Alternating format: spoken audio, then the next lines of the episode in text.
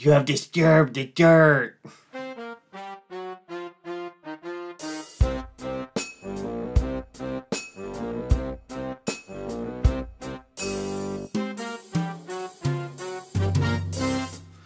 All right, welcome everyone to this episode of Magic the Gathering Under the Hood. I am your Chris, I am your Chris host. uh, you want to start that over? Or throw it in. keep it. All right. I am your host Chris, and as always, I'm joined by my friend Joe. Say hi, Joe. Hey, everybody. And for those of you that are new listening, uh, Magic the Gathering is a is a uh, podcast that's geared towards all players of Magic, new and old, where we take a deeper look at mechanics, abilities um, of the wonderful game of Magic the Gathering. This episode, we will be talking about Disturb. Uh, came out in the Innistrad Midnight Hunt set that was just recently released at the time of this recording. But before we get into all of that, if you have any questions, comments, concerns, you want to tell us what deck you're building, feel free to email us at mtgunderthehood at gmail.com. Uh, Facebook, you can find us at facebook.com slash mtg under the hood, and you can find us on Twitter using the handle at mtg under the hood. So, Joe, have you been working on anything new recently? Well, I'm always working on something new, but this week, instead of talking about the new materials that I'm building, I would rather talk about how I finally got to test out a deck that I we discussed many many episodes ago. Uh, I had told about a an exalted deck that used the exalted mechanic in the Bant colors, and I had originally built it as a modern format deck, something that we could use when when our, our LGS decided to have modern night for FNM. And even though I didn't get to actually play it in a modern tournament, I got to play it in a legacy tournament. But hey, all the cards were legal, so whatever. I figured why not? Let's give it a shot. So I played it. It went off about as well as I would expect it. I knew it was a middle of the road deck. It was not built with the idea that uh, you know I would I would finish in top tier. I didn't spend that kind of money, but I did invest enough that I thought it would it would do well enough, and it ended up doing well enough. I mean, I placed in the top fifty percent, and I did have a couple comments about people who said that you know, oh man, how's it how's it going playing against his deck? He's like, man, Exalted is just terrible to play against. man, it just runs so fast. How am I supposed to keep up with this and the amount of damage that he's doing? Plus, a couple times I did get to drop the Blighted Agent, which is a, a one generic, one blue uh, for a creature that is a 1 1 with Infect and Unblockable. And that got a lot of attention real quick once people knew I was playing Infect in my deck. And not at all sorry. nope. It- it's a good alternate win con. It is. It's an absolute. It's a great alternate win con. I mean, I only have a couple of them in the deck. Plus, it also takes heat away from your other creatures. Exactly. where It makes it to where they're laser focused on that rather than what's happening over to the side. Well, and essentially, what the one point I did bring up, I said, you know, you can either let the the blighted agent through because I mean it does cost me a little bit more. It costs two instead of one, and I have Triton Shorestalker in there too, which is one one unblockable but no infect. All right, and it only costs one blue, so I can drop the blighted agent. And all of a sudden, now everyone's hyper focused on that. You know, the opponent says, "Crap! If I don't get rid of this, I'm going to lose in half the amount of time." Especially with Exalted, if I stop dropping Exalted creatures plus the Cathedral of War, I could easily swing for five without any difficulty. And there's five infect damage. You're already at half the number of poison counters you need uh, to lose the game. And so it forces them to use a removal spell on the Blighted Agent. If nothing else, that Blighted Agent becomes a Lightning Rod, getting rid of one of their removal spells. At best, I get through a bunch of infect damage. At worst, I get rid of one of their removal because they have to use it on that creature, and then I don't lose any Exalted triggers at the same time but it, it went over really well and that was actually a great event because you were there too and we ended up going for the, the finals you and i. We went you know you were placed one i was placed two going into the last event. Uh, unfortunately it didn't work out as well for me. You know you were playing mono red burn and you just annihilated my tiny creatures without any difficulty. Well, it wasn't really it, it wasn't really a burn deck. It was more of a like it was more aggro than burn. It did. It did have a lot of aggro. You're right. but it was a lot of incidental triggers off of the uh, the small little guys. It, Yeah. I had a Cavalcades and stuff like Right. stuff like that, and I just Well, enough opportunities for removal and everything. You Yeah. were able to burn away my smaller Oh. creatures when they were small, before you know they had the exalted trigger and everything. yeah. so uh, I think so. I think we went 2-0. Uh, I think I you you ended yeah, up winning 2-0, Yeah. I went in 2-0, and our game is actually the first time that I had to sideboard the entire night. Really. Yep, and I sideboarded in burn. Well, and it was the same way. Your our game was the first game I had sideboarded the entire night, and I had side sideboarded in cards to um, take care of Torbran because it was the only thing I could deal with. Yeah. You know, was to get rid of and I, uh, the Simic Charms would have provided hexproof if I really really needed it, but I didn't draw any of them. But that was the only thing that I sideboarded in. Otherwise, I was just playing the deck as is, and it was doing a nice job. The only issues I ran into are when. Uh, There was one game I kept a hand, and I knew it going into. it. I was like, I really shouldn't keep this hand, but I'm, I don't want to be down a card when my opponent. I knew my opponent was keeping his hand because he was on the play, and I didn't want to. I didn't want to be down a card in an aggro deck, so I decided to keep it because I'm like, I'll probably get a planes. Probably get the, the color mana that I need. Well, I didn't. I didn't. It did not go well. Uh, and I ended up having to discard a couple cards. It was it was bad, it, and I knew from the moment I had to discard a card, I'm like, that's it. I lost this game. I, I kept playing just because I wanted to play it out in hopes. It came back okay, but uh, at the end of it, the other one, I got two lands, and somehow I ended up winning that one. That was miserable. But when you're playing with two lands and trying to keep your board alive and everything, it was miserable. But Anyway, enough about that game. We're not here to talk about the tournament that you and I played in. We're here to talk about uh, the new decks that we're working on. Anyway, I finally got to try it out. It worked really well. I'm really, uh, really pleased with it, and I will definitely be using it in more tournaments. Expecting to finish middle of the road, exactly the way it's supposed to be. Chris, what are you working on? Uh, what have I been working on? Uh, relaxing and still working my way through a Pokemon Ruby Nuzlocke. Oh, hold on now. Hold on. Hold on. Hold on. if I remember correctly, before that tournament, we were playing some tiny leaders, and you have a couple tiny leaders decks that you've been brewing. So why don't you tell us about that? All right, fine. So, I so we recently play tested after the last episode, uh, my Bruvac one. That one was fun. That's a mono blue mill tiny leader, and it's absolutely brutal. It was brutal. I did not stand a chance. I I mean, when you play Bruvac turn three, and then you play a Fraying Sanity and mill for twenty eight. and let's keep in mind, Bruvac, for those of you that don't know, Bruvac the Grandiloquent, whenever you mill a card, the opponent basically mills twice that many cards. So it, it is rather potent for whoever's on the receiving end of a mill spell. And I just put the finishing touches on, and we'll be playtesting after this episode.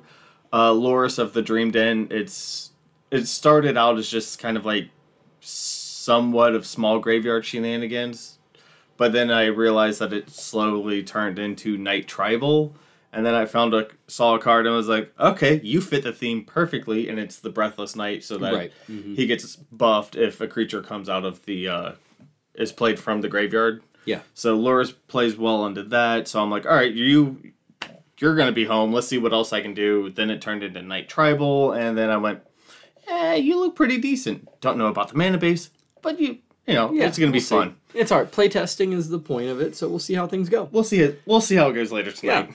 Yeah. Our words to live by for this week. No great transition or anything like that. Let's just go on to the next section. Yeah. Our words to live by. They actually feature with Disturb this week. We have bin and the yard. bin is actually a verb, and in magic slang, it means to put a card, usually a permanent card already on the battlefield, into the graveyard. And the yard, Chris? Is a is a milkshake involved? No, not today, Chris. Well, the yard is another slang term, and it is slang for the graveyard. So instead of saying graveyard, you can just say the yard means the same thing. So now let's get on to the show focus of Disturb. I really wish we could play some Disturbed right now. Yeah, it'd be nice. Yeah, licensing. Yeah. All right, so for its history, it de- it debuted in the Midnight Hunt expansion of uh, Innistrad, September 2021. Um, it has a lot of relations to um, Flashback and Unearth and a couple of others that pretty much all the ones that you can bring stuff back from the graveyard. Very similar to all of those. Um, we'll focus on Flashback and and Unearth because those two are very similar to Disturb. Um, Flashback, you want to take that one, Joe? Sure. Uh, Flashback was actually it was ability that was debuted when I was originally playing the game, uh, and so it was really cool. Flashback is basically the ability to play an instant or a sorcery card from your graveyard. So you would cast the spell initially or discard the spell initially, and it would end up in your graveyard. And then there is an alternate casting cost in there where you can actually play the spell and then it gets exiled once you have played the spell. Very similar to what we have with Disturb, where Disturb enables you to play a creature for the Disturb cost from your graveyard, put it back into play, and then when you're done, or when the creature dies, it doesn't go to the graveyard, it gets exiled. Um, Unearth was very similar, and it had a lot to do with creatures. So, Chris, take care of Unearth. All right, and Unearth is um is a alternate uh, casting cost, but it has to be done from the graveyard. Uh, so you'll pay the unearth cost. It'll come into play, and that creature will gain haste, but it has to be, I think it's sacrificed or exiled at the end of turn. So it only gonna it's only going to be around for one turn, but you pay for its unearth cost. You can only do it as a sorcery at sorcery speed. Um, it comes back to the battlefield.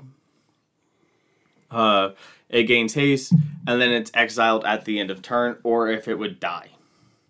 You know, it's interesting that Unearth says you can only cast it as a sorcery because I'm looking at a bunch of Unearth cards here. They're only creatures anyway. so I guess they had to put that into the reminder text to remind people hey, you can only cast Unearth cards as a, uh, you know, at the same, you have to follow timing restrictions, is mm-hmm. what it is. You know, you, you have to follow timing restrictions on your creature cards. So interesting. Anyway, but that gives you some brief history on what's going on with Disturb. Um, we like to honestly think of it colloquially as flashback for creatures. So let's talk about the rules real quick. The rules for Disturb can be found under section 702, as always, for all of our keyword abilities. And this one happens to be 702.146. So, rule 702.146a. Disturb is an ability found on the front face of some transforming double faced cards. Disturb cost means you may cast this card transformed from your graveyard by paying cost rather than its mana cost. 702.146b. A resolving transforming double faced spell that was cast using its Disturb ability enters the battlefield with its back face up. Now, again, we start talking about this, and and basically, the way you got to think about it is if you're looking at a, a card in your graveyard that has disturb, you're going to pay the disturb cost on the front face, and then you're putting the back face onto the battlefield. You know, and and that's really about all that goes into it. And that's really one of the primary differences between disturb and unearth as well. Aside from the whole exiling and end of turn you are actually ca- you're, you're casting the disturb cost but you're actually putting a different creature onto the battlefield. It's not the front face it's the back face. Um, so yeah. So that's basically the rules about disturb. It's not overly complex. It's really rather simple all right. All right, let's look at some featured cards that feature our mechanic disturbed. Sorry. All right, I'll start it off with Devoted Grafkeeper. For a white and a blue, it's a 2 1 creature, human peasant. Uh, when Devoted Grafkeeper, Graft Keeper uh, enters the battlefield, mill two cards. When you cast a spell from your graveyard, Tap target creature you don't control, and its disturb cost is one white is one generic, a white, and a blue. And whenever it disturbs disturbs onto the battlefield, I don't think there has been a verb form of that yet. All so right, so, it's take dis- your pick. Yay! So when it disturbs onto the battlefield, um, it enters as Departed Soulkeeper, which is a creature spirit, three one. with flying and can only block creatures with flying. And if it would, and it has the disturb dying clause on it of if it would be put into the graveyard from anywhere, exile it instead. Th- That last little line is going to be on the backside of all of these cards. Yeah. And it, it's basically like like we said, that's what makes it flashback for creatures. You know, when you flashback a spell, an instant or sorcery, it gets exiled once you've you've actually cast the spell. That's how we ex- that's how it's related to flashback. You exile the creature, so you're not able to just continually recur it from the graveyard, kind of deal. Uh, Devoted Grafkeeper has actually done some pretty good work in the limited format uh, because of the ability to mill cards, and especially with Innistrad being a graveyard focused deck. But outside of that, you know, it's it's. I mean, it's okay. Don't get me wrong. It's a three one flyer, which has some benefits to it. But outside of that, not too much. The next card we're going to discuss is Malevolent Hermit. This is a 2 1 human wizard for one generic and a blue. It has the activated ability 1 blue, sacrifice Malevolent Hermit. Counter target non creature spell unless its controller pays 3. And then you can disturb the creature for 2 generic and a blue. On its back face, we get the Benevolent Geist, a 2 2 spirit wizard with flying. And it has the abilities non creature spells you control can't be countered. And of course, the exile clause on disturbed creatures. This is one of the cards that's actually seeing a lot of play in standard, and we'll probably some, see some play outside of standard, but not for its back face. for its front face, Just like Siren Stormcaller, where it will be. Yeah. It's most likely its home is going to be in mono blue tempo. yeah, just so that they can continue their control of the tempo of the game by being able to counter non-creature spells. So it's spell pierce on a body.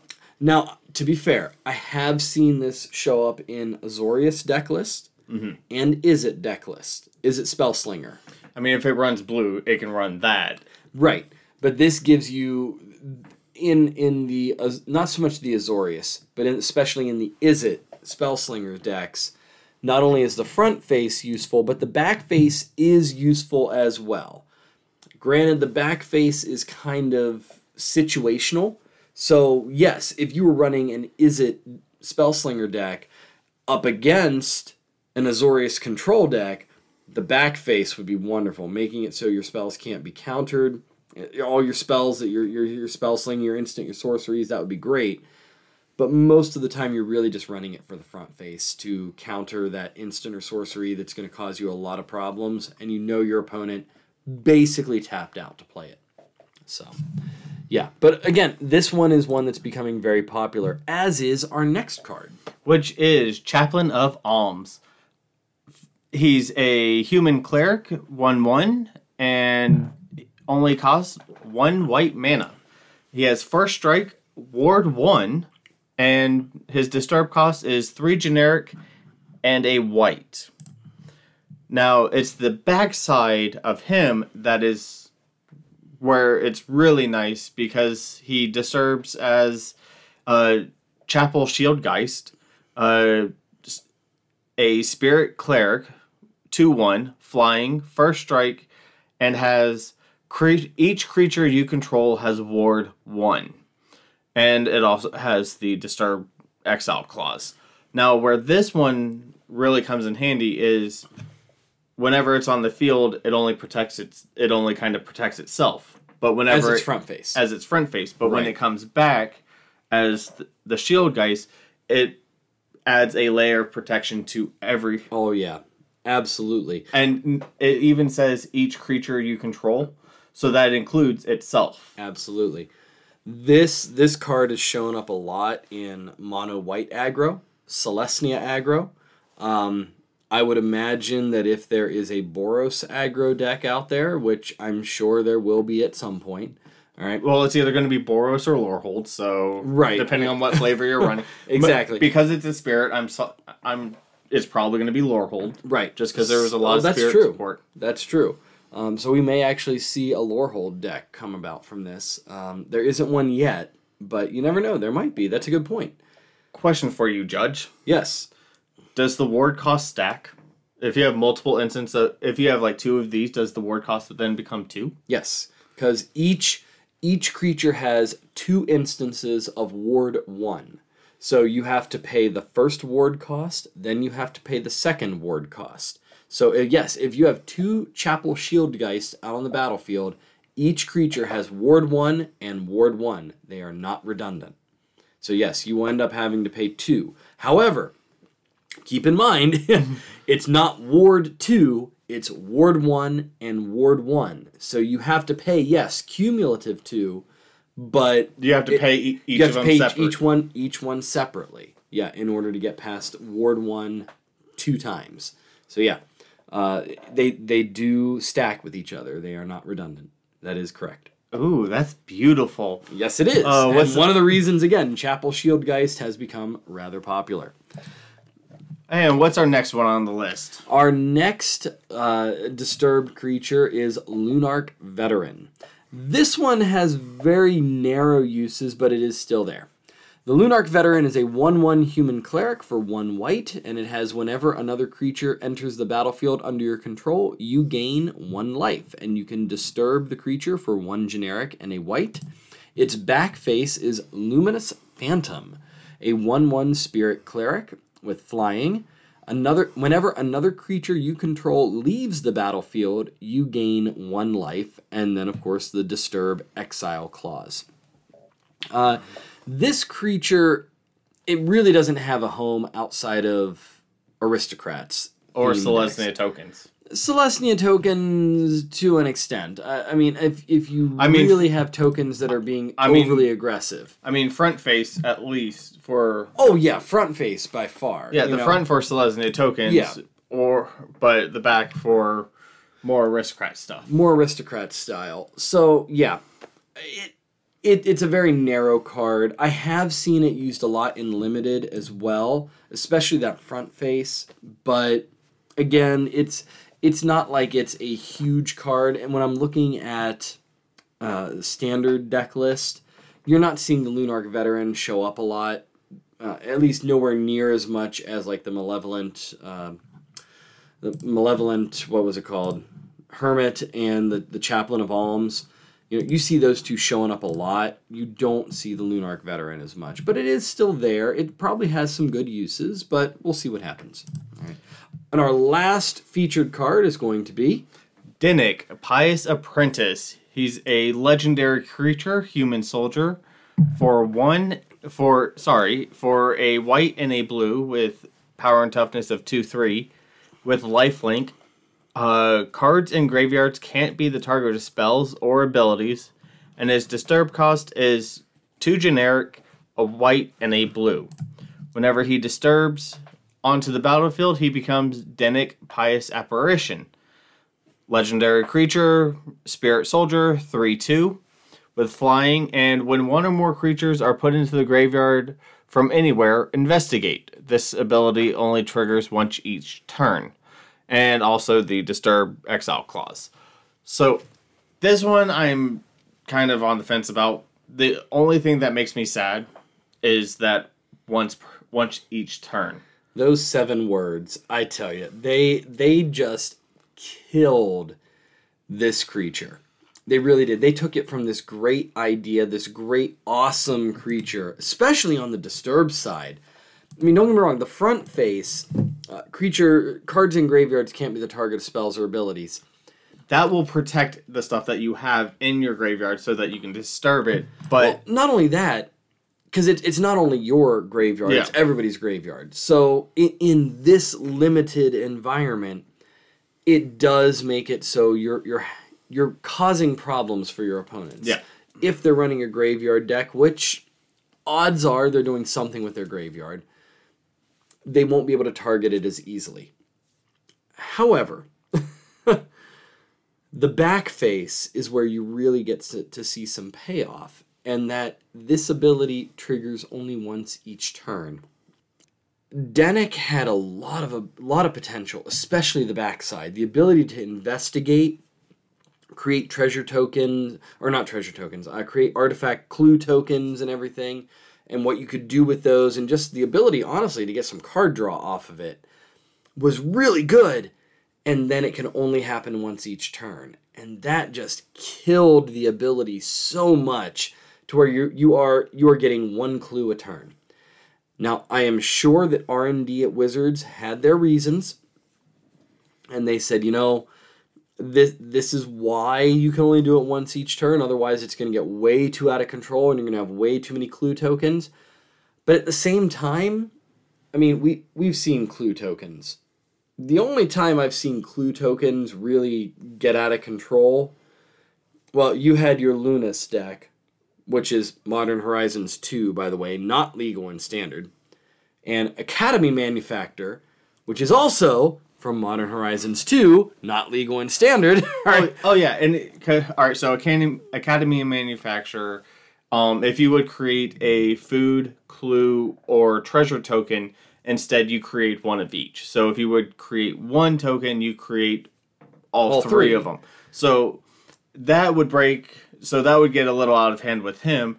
Personally, me, I seriously want to just take the sharpie of redaction and just cross out those seven those seven words. you know, yeah, I, And because if you just redact those seven words, yeah. he becomes an awesome commander that you would actually have fun playing Or around. not I even just have a no commander. You know, when you think about running an Esper deck in in limited, or even an Esper deck in standard, where the the sacrifice theme from the white black color combination in in Midnight Hunt paired with Dennick, even if he's like your only blue creature in there, all of a sudden now you have a way to draw some cards. You're going to get multiple clue tokens, and let's be honest, it's not like clue tokens are efficient card draw. You know, let, let's be honest here. You, you have to dump two mana exactly to get one card. unless you have so, unless you have like um you know something that reduces the cost of activated abilities. which doesn't exist in this set or Exactly. anything in standard. So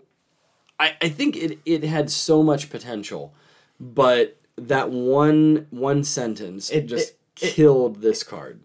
It's not good, but it's not bad. It- But it- it's closer to bad than it is good. all right. Yeah, yeah, yeah. Sorry, sorry. How about this? It's not great, but it's bad. Uh, yeah, I, like I said, If it wasn't for those last Exactly. Those seven world words kill so many cards. they really do.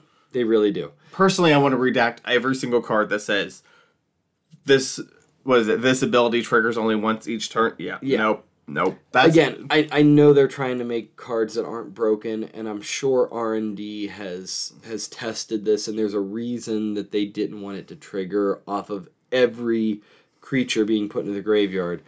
But we also know it does say one or more, so you have to pay attention and plan how you're going to put your creatures in the graveyard. Because if you do a board wipe, well then that's it you get one instance, you get one clue token off of five, six, seven creatures getting thrown in the graveyard. You still only get one clue token. So you have to really pay attention to how you kill off creatures if you want multiple clue tokens. But we digress. That's that's a different story. Anyway, those are the featured cards we like to discuss from this that, that feature this particular mechanic.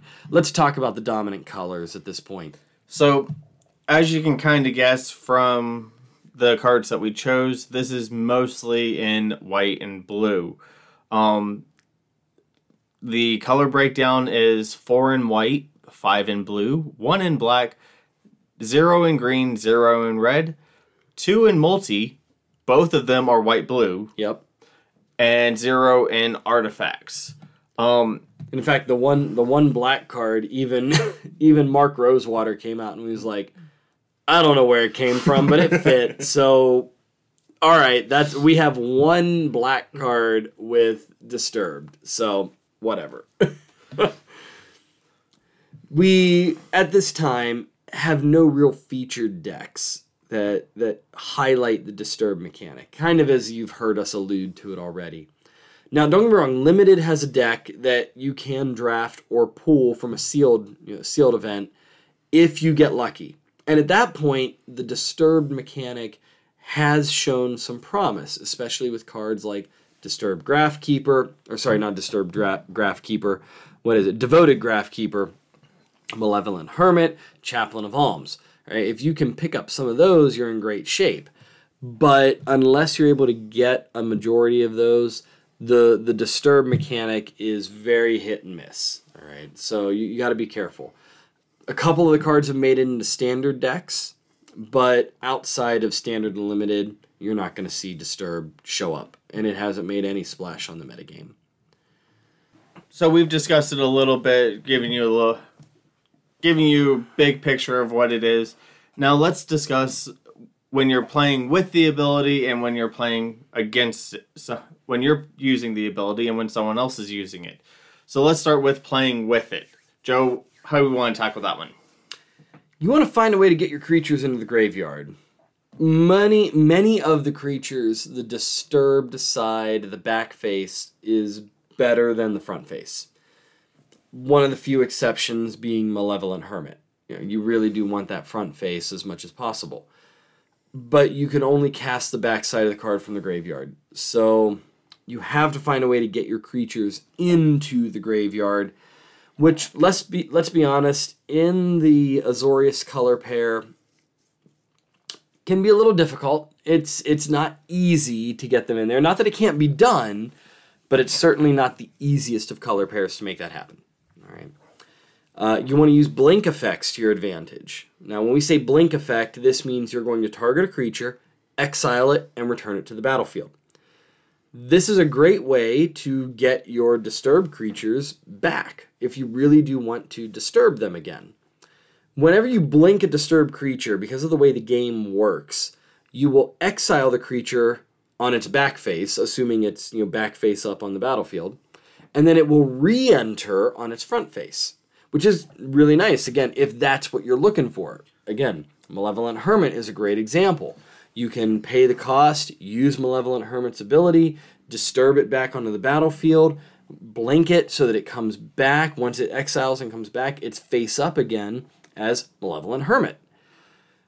So it's a way to keep your creatures from getting exiled. You do need to keep your land count in this deck a little higher. Now, full disclosure here, I haven't gotten a chance to really play with the disturb idea. All right, I've I've seen it sort of in practice, and I've experimented with the deck myself, but I've never gotten to really play it. But it seems to me that because the disturb cost is always higher, you need to make sure you have the, the amount of land that you could really make this happen. I mean, typically you want anywhere from 22 to 24 lands. You may want to think 25, 26, or even maybe like 27, 28 instead for this particular deck because it is so mana hun- hungry. If you're planning to really emphasize the disturb idea. And one thing that came to mind whenever I was thinking about like deck ideas for the disturb mechanic is feeding into the whole like self mill idea so that you can get them in to your graveyard. Yeah. Um by doing self mill you want to have more lands in it so that you That's can true. have so that you have a higher potential of drawing lands than you're putting into the graveyard. Exactly. So you want to make sure that you have enough. You want to up the land count if you're playing if you're playing self mill. That way you can kind of get your engine going to start doing your disturb stuff, which takes a lot of setup. Which now that I'm saying it out loud makes me understand why disturb isn't going to really make that big of a splash. Exactly. the final point we do want to make is that disturbed creatures are spirits with flying. And this is one of the things that they, they did bring up when they were talking about the set that is you know, Mark Rosewater and his crew from uh, Wizards. The spirit idea, which is typically the white blue color combination for Innistrad, the spirit mechanic this time really is disturb. All right, and spirits, all of the disturbed creatures when they go to their disturbed side have flying, so you can use that. Excuse me, that that ag, or that uh, evasion a little bit to your advantage, so that you know you can at least, if the disturbed cost is absolutely worth it to you. You could get, for example, in Dennick Pious Apparition, you get a 3 2 flyer, you know, that came out of your graveyard, which has its benefits. You know, you didn't have to draw the card, it's just sitting there waiting for you. But regardless, it has flying, so you can be a little aggressive with that idea. What about if you're playing against a Disturb deck? Or even a deck that has Disturb cards in it? So if you're playing against Disturb, just know that Disturb does take a little bit of effort and time to set up. So what you'll want to do is be aggressive. Um, the more life that you can take them take from them while they're trying to set up their their board state and everything to get their to get this ability going is going to make short games. Mm-hmm. If you can, if you have an aggressive deck, use it. You will definitely be a little bit better. Uh, disturbed creatures aren't overly strong. Even if you disturb the creature, even if they disturb the creatures onto the battlefield, they're usually spirit. They're all spirits, so they are all very, sm- well, relatively weak. I think they I mean, even if they're not overly strong in terms of you know, even if they have a pretty good power, most of their toughness is are one. one or two. They're they're not overly tough either, so you can get through them pretty easily. Uh, another thing is, um, as much as it pains me to say this, graveyard hate. If they don't have a graveyard, if if you get rid of their graveyard when it's full of disturbed creatures, they can only disturb at sorcery speed, and Yeah. so you can definitely wipe out a vast majority of their their whole deck philosophy Yeah, basically. you can wipe out their entire deck philosophy in one go just by using a something to the effects of Bojuka Bog, exiling the graveyard. If you can, if you can hate on their graveyard, you will definitely disrupt their flow. Um, one thing that you want to be mindful of is blinking creatures uses the stack. Save your removal spells for when you want to know what creatures to use it in response to. Um, so if they go to blink one of their creatures, that just goes to show you which one you want to remove. Yeah. Because that one show they're telegraphing which one they want to save. So as soon as they do that, as soon as they pass priority, you use your removal spell on that disturbed creature and it goes away and it's going to be exiled Right. because it's going to because if you burn it or you know if you were to kill it because of the disturb clause it'll hit the graveyard well it won't even hit the graveyard it'll It just, just gets- go straight just to exile. exile. so if you if your opponent is blinking their creatures that tells you that will telegraph to you which ones you want to hold up your removal for and you can just systematically take their engine apart Well, and even then, even if you don't know precisely what they want, you know what what the most important thing is. I mean, if you have a deck full of removal, as many of the times you, know, you should have plenty of removal in your deck. If you just wait until they decide what they're going to blink, because I can't think of the top of my head any spell that really allows you to blink without targeting, or unless you're blinking your entire board. Yep. Right, in which case, that's a different situation, and trying to you, then you have to target you know exactly what you want, but it still goes on the stack, so you still get a chance to respond, and that's the important part to remember. You get the chance to, even if they do a mass blink spell, you get the choice to decide. Well, yes, you can you can go ahead and cast that mass blink spell, but I want to get rid of that card and that card and that card before you do. You know, and and that's And that's how the stack That- works. That's how the stack works exactly. So always keep that in mind. Blinking uses the stack, so use it to your advantage as well. So its uses in different formats, as we have kind of alluded to throughout this entire episode. Malevolent Hermit, Devoted Grafkeeper, and and Chaplain of Alms may see uh, some play outside of standard and limited, but most of them won't. Uh, too many hoops, not enough payoff, too slow, too expensive costing wise. Exactly. The ones that we picked are pretty much the ones that will probably see a lot of play, or at least a decent amount, just because of all the extra benefits. Because they're also relatively. All the ones that we chose, I saw were somewhat decently costed. Like Hermit Druid Yeah. is a one drop, but he just serves for two. Yeah. Stuff like that. So the ones that are more fairly costed will see a little bit more play if there is benef- if there's a benefit to playing them.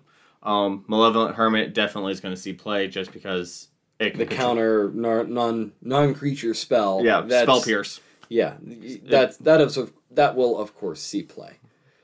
Um, but you're right. Most of them they're just they're too slow. There's too many hoops, and you don't get enough of a payoff to make it worth it in the long run.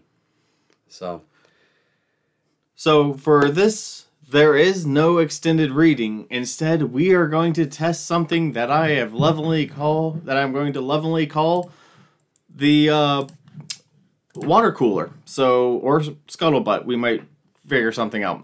I'm going I with like water that cooler. idea. The scuttlebutt. Yeah, scuttlebutt. all right. So, all right. So, looks like it's going to be scuttlebutt, but this one is very is is, still related to the disturb mechanic, but it's us discussing something that Mark Rosewater has said. And Joe, why don't you explain it? So, in Mark Rosewater, if you don't know who he is, he's one of the main voices of Wizards of the Coast for the Magic the Gathering division. Isn't And- he like one of the like head creators of it? Not head creator. He he's basically like the spokesperson. When they need to say something about Magic the Gathering, they usually put it on Mark Rosewater, Gavin Verhey, those people to get it out to the public. All right. Now, Rosewater did spend time in research and development, and so he does have intimate knowledge of, to the best of my understanding, he does have intimate knowledge of how R and D goes about developing the game. But in, in in recent years, he's been going about answering questions, talking about what's happening, and he's when whenever a new set comes out in particular, people send him questions, and he just sort of answers them to the best of his ability. And one of the questions had to do pointedly with disturb. Disturb. Many people have thought that the mana cost of the disturb ability was just way too high. And I think most of us would honestly agree that yeah, if you really want Disturb to be a viable ability, yeah, it's it's pretty high.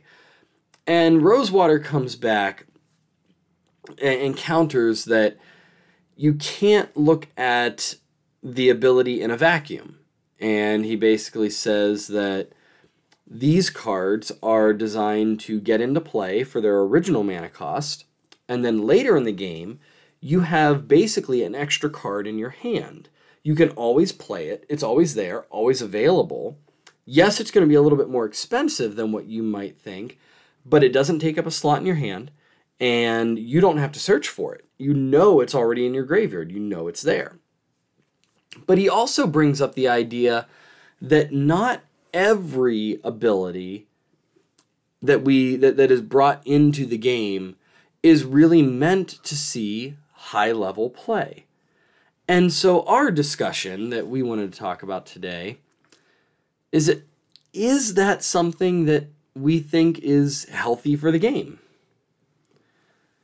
Now initially my my initial reaction to this was what what in the world are you thinking telling people this of of course now if now that you've let this out of the bag uh, it's it, it's just going to make me more frustrated in buying bulk of a magic set in the future after having think thought about it for a little bit i do understand where he's coming from i do get that you're right. Not you, you. You first want to balance the game for limited play for that expansion. You want to make sure that expansion is set and ready to go. Especially because so many people like to do draft and sealed events that if you can't balance the set, then it has no business being in with a standard, you know, standard play, modern play, pioneer play, things like that. So when you look at it from that point of view, I understand why Disturb, yes, it might be valuable in the limited play, but maybe not so much in standard, pioneer, Constructed. modern, constructed, yeah, other constructed formats. But I guess Wizards has been on this big fire kick right now, and I don't remember what fire stands for. It's an acronym, but basically, they need to double their profits in five years. Otherwise, Hasbro is going to be ticked off at them. Anyway, if you come out and say something like that, that not every ability, not every mechanic is really meant for standard play or tournament play or high level play, suddenly I become much less enthusiastic about buying this product in bulk. It's no secret that a number of people have said, you know, really, if you want to invest in Magic the Gathering, don't buy in bulk, buy singles. Buy the cards you want. But this set in particular, I, I was really excited about it. I was so excited that this was my first time getting to really be a part of Magic when an Innistrad set was released. I always loved the werewolf mechanic. I thought it was really cool, really innovative, something that was completely unique, something completely different. And the werewolf mechanic with daybound, nightbound was finally making werewolves viable, something you could actually use. Draft examples have shown that that's not exactly the case. However, I was still excited about it.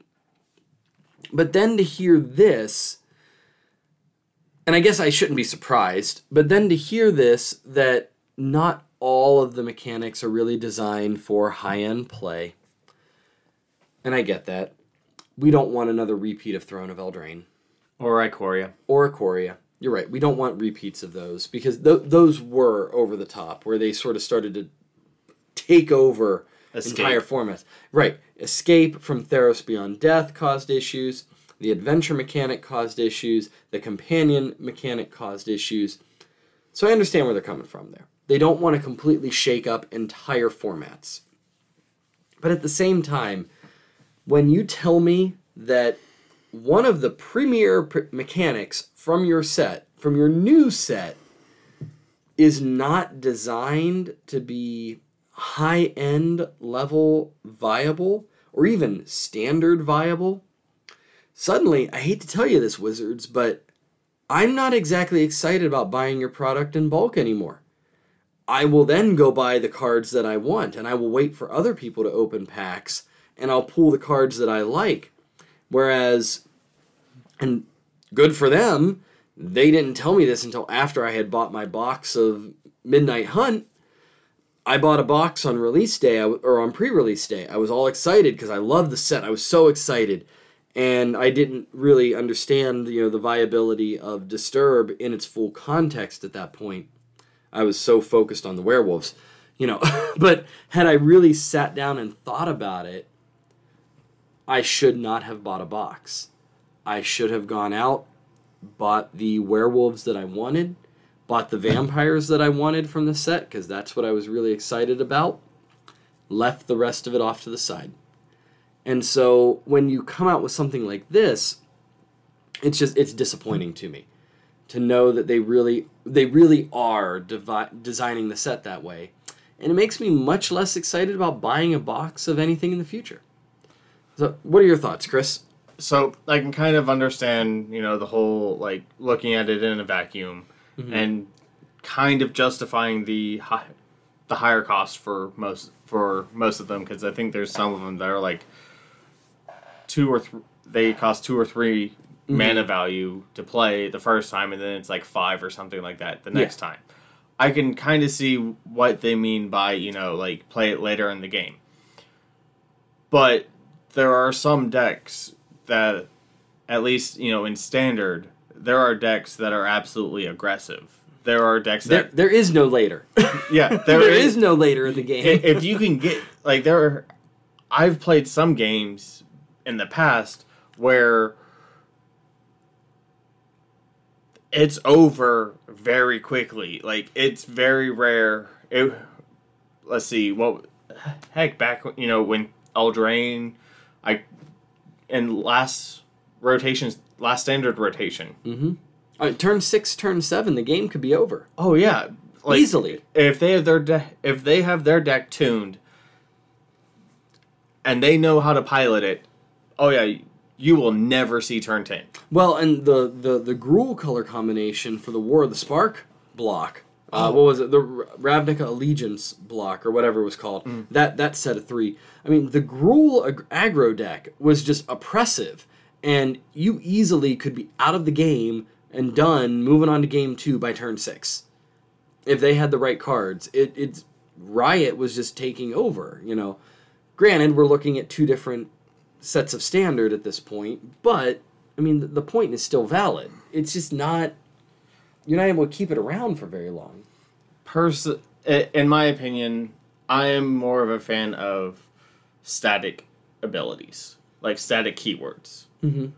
if but for like flashback unearth any keywords that i have to pay for those ones i'm hesitant on Yeah, I agree. and looking and thinking back now with how we you know said that's how just like disturb is for you know you played it early game for its original cost and then you can play it again later Mhm. there are some cards that like thinking back all the flashback cards have higher flash most of them have higher flashback costs Oh yeah, yeah. so I can understand, you know, that idea, but of course there's some of the ones that have really low costing flashback, like uh, Lava Dart, I think Yeah. it is, where it's you sack a mountain and you can flash it back.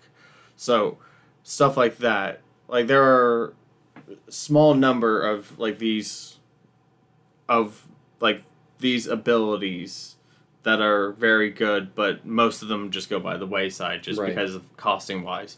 Whereas with like static abilities, daybound, nightbound, yeah. stuff like that, um, Which don't get me wrong, Daybound, Nightbound have their own problems, and I realize that they will not be really like modern or legacy or even pioneer viable, but they made a massive improvement, in my opinion, on the werewolf mechanic.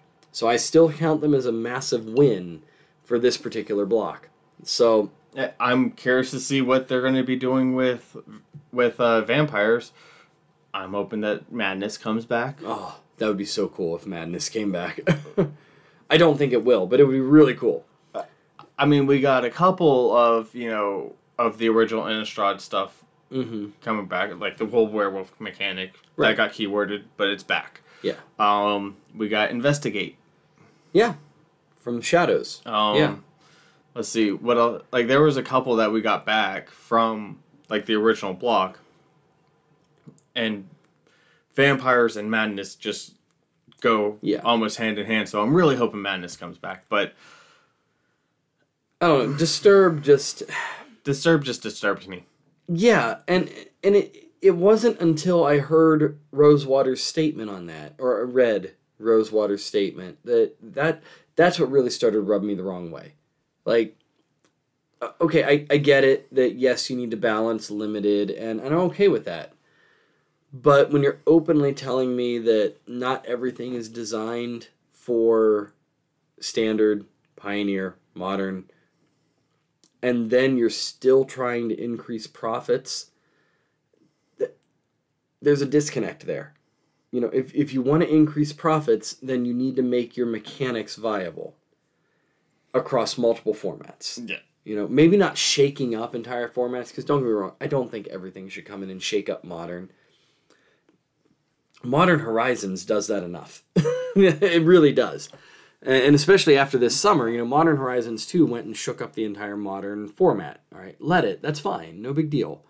But I do think that if you're going to introduce a mechanic, it should be viable in standard at the very least. You should be able to play it in standard outside of the limited format. But again, that's just me. All right, so hmm.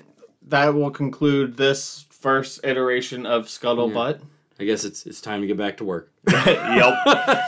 and so and we're toying around with this idea. We might just keep the we might have this as a segment for a a small segment and future episodes, or if we decided on it, we might even make this make Scuttlebutt into its own secondary episodes type deal thing. Hmm. Let us know your thoughts. Give us some feedback. We'd love to hear from you what you think about these ideas.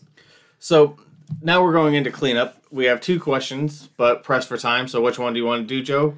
Uh, actually, I think we can handle both of these on my end at least. Um, so the first question is, what is your pet card?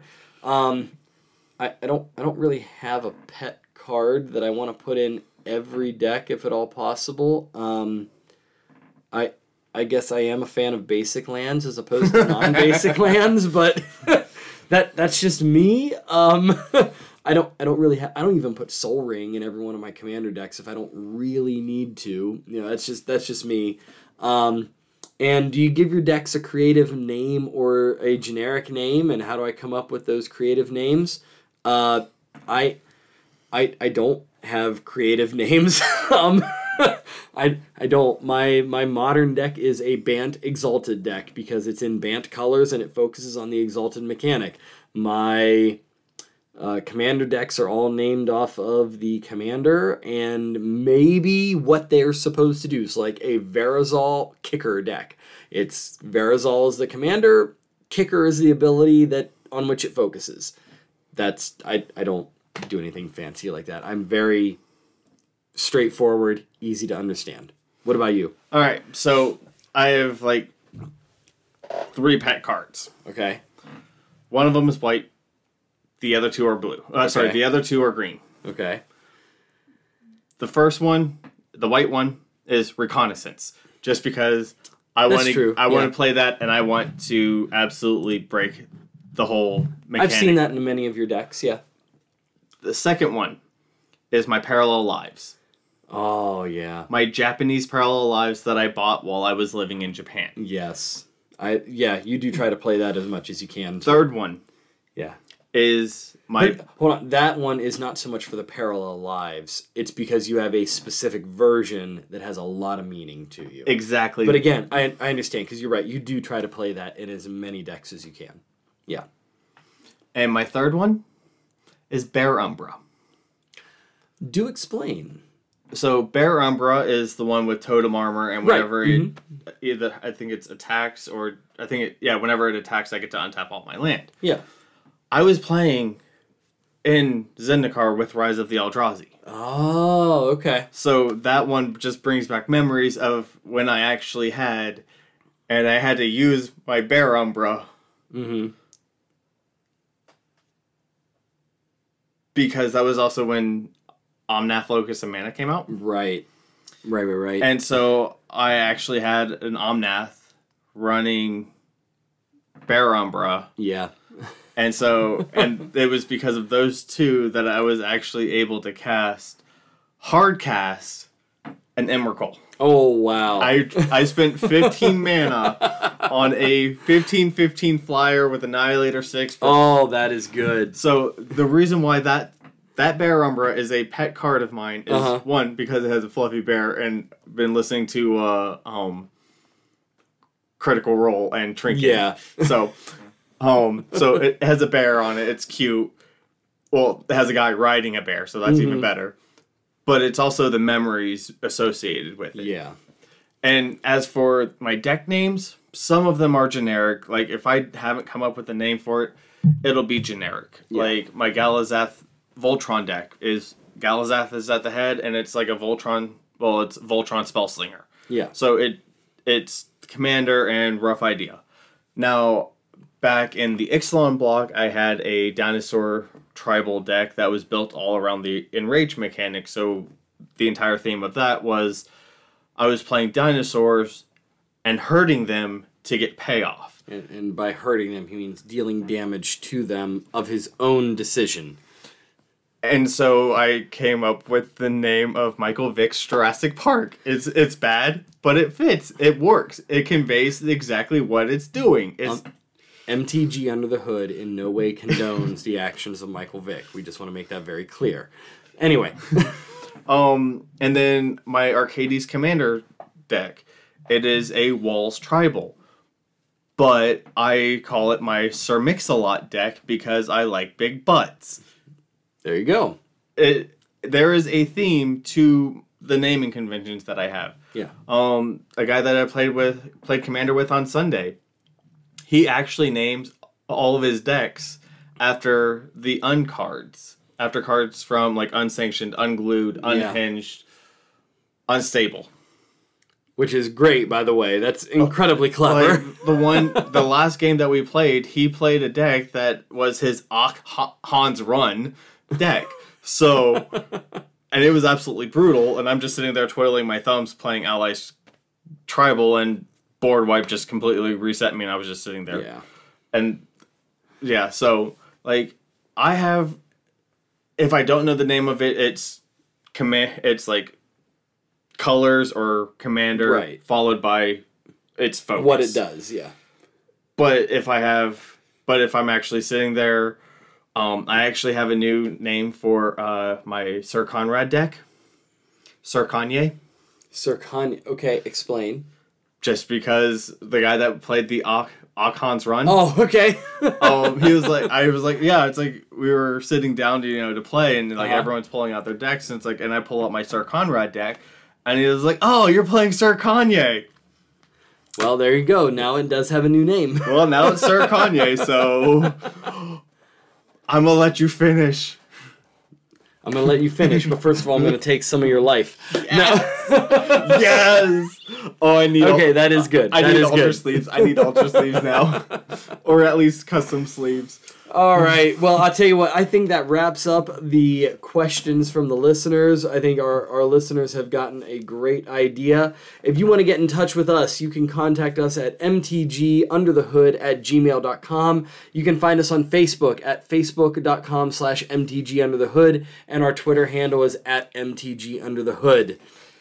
Thank you for listening to this episode of Magic the Gathering Under the Hood. I'm Chris. And I'm Joe. We look forward to delving deeper under the hood with you in our next episode. Stay tuned. Woohoo!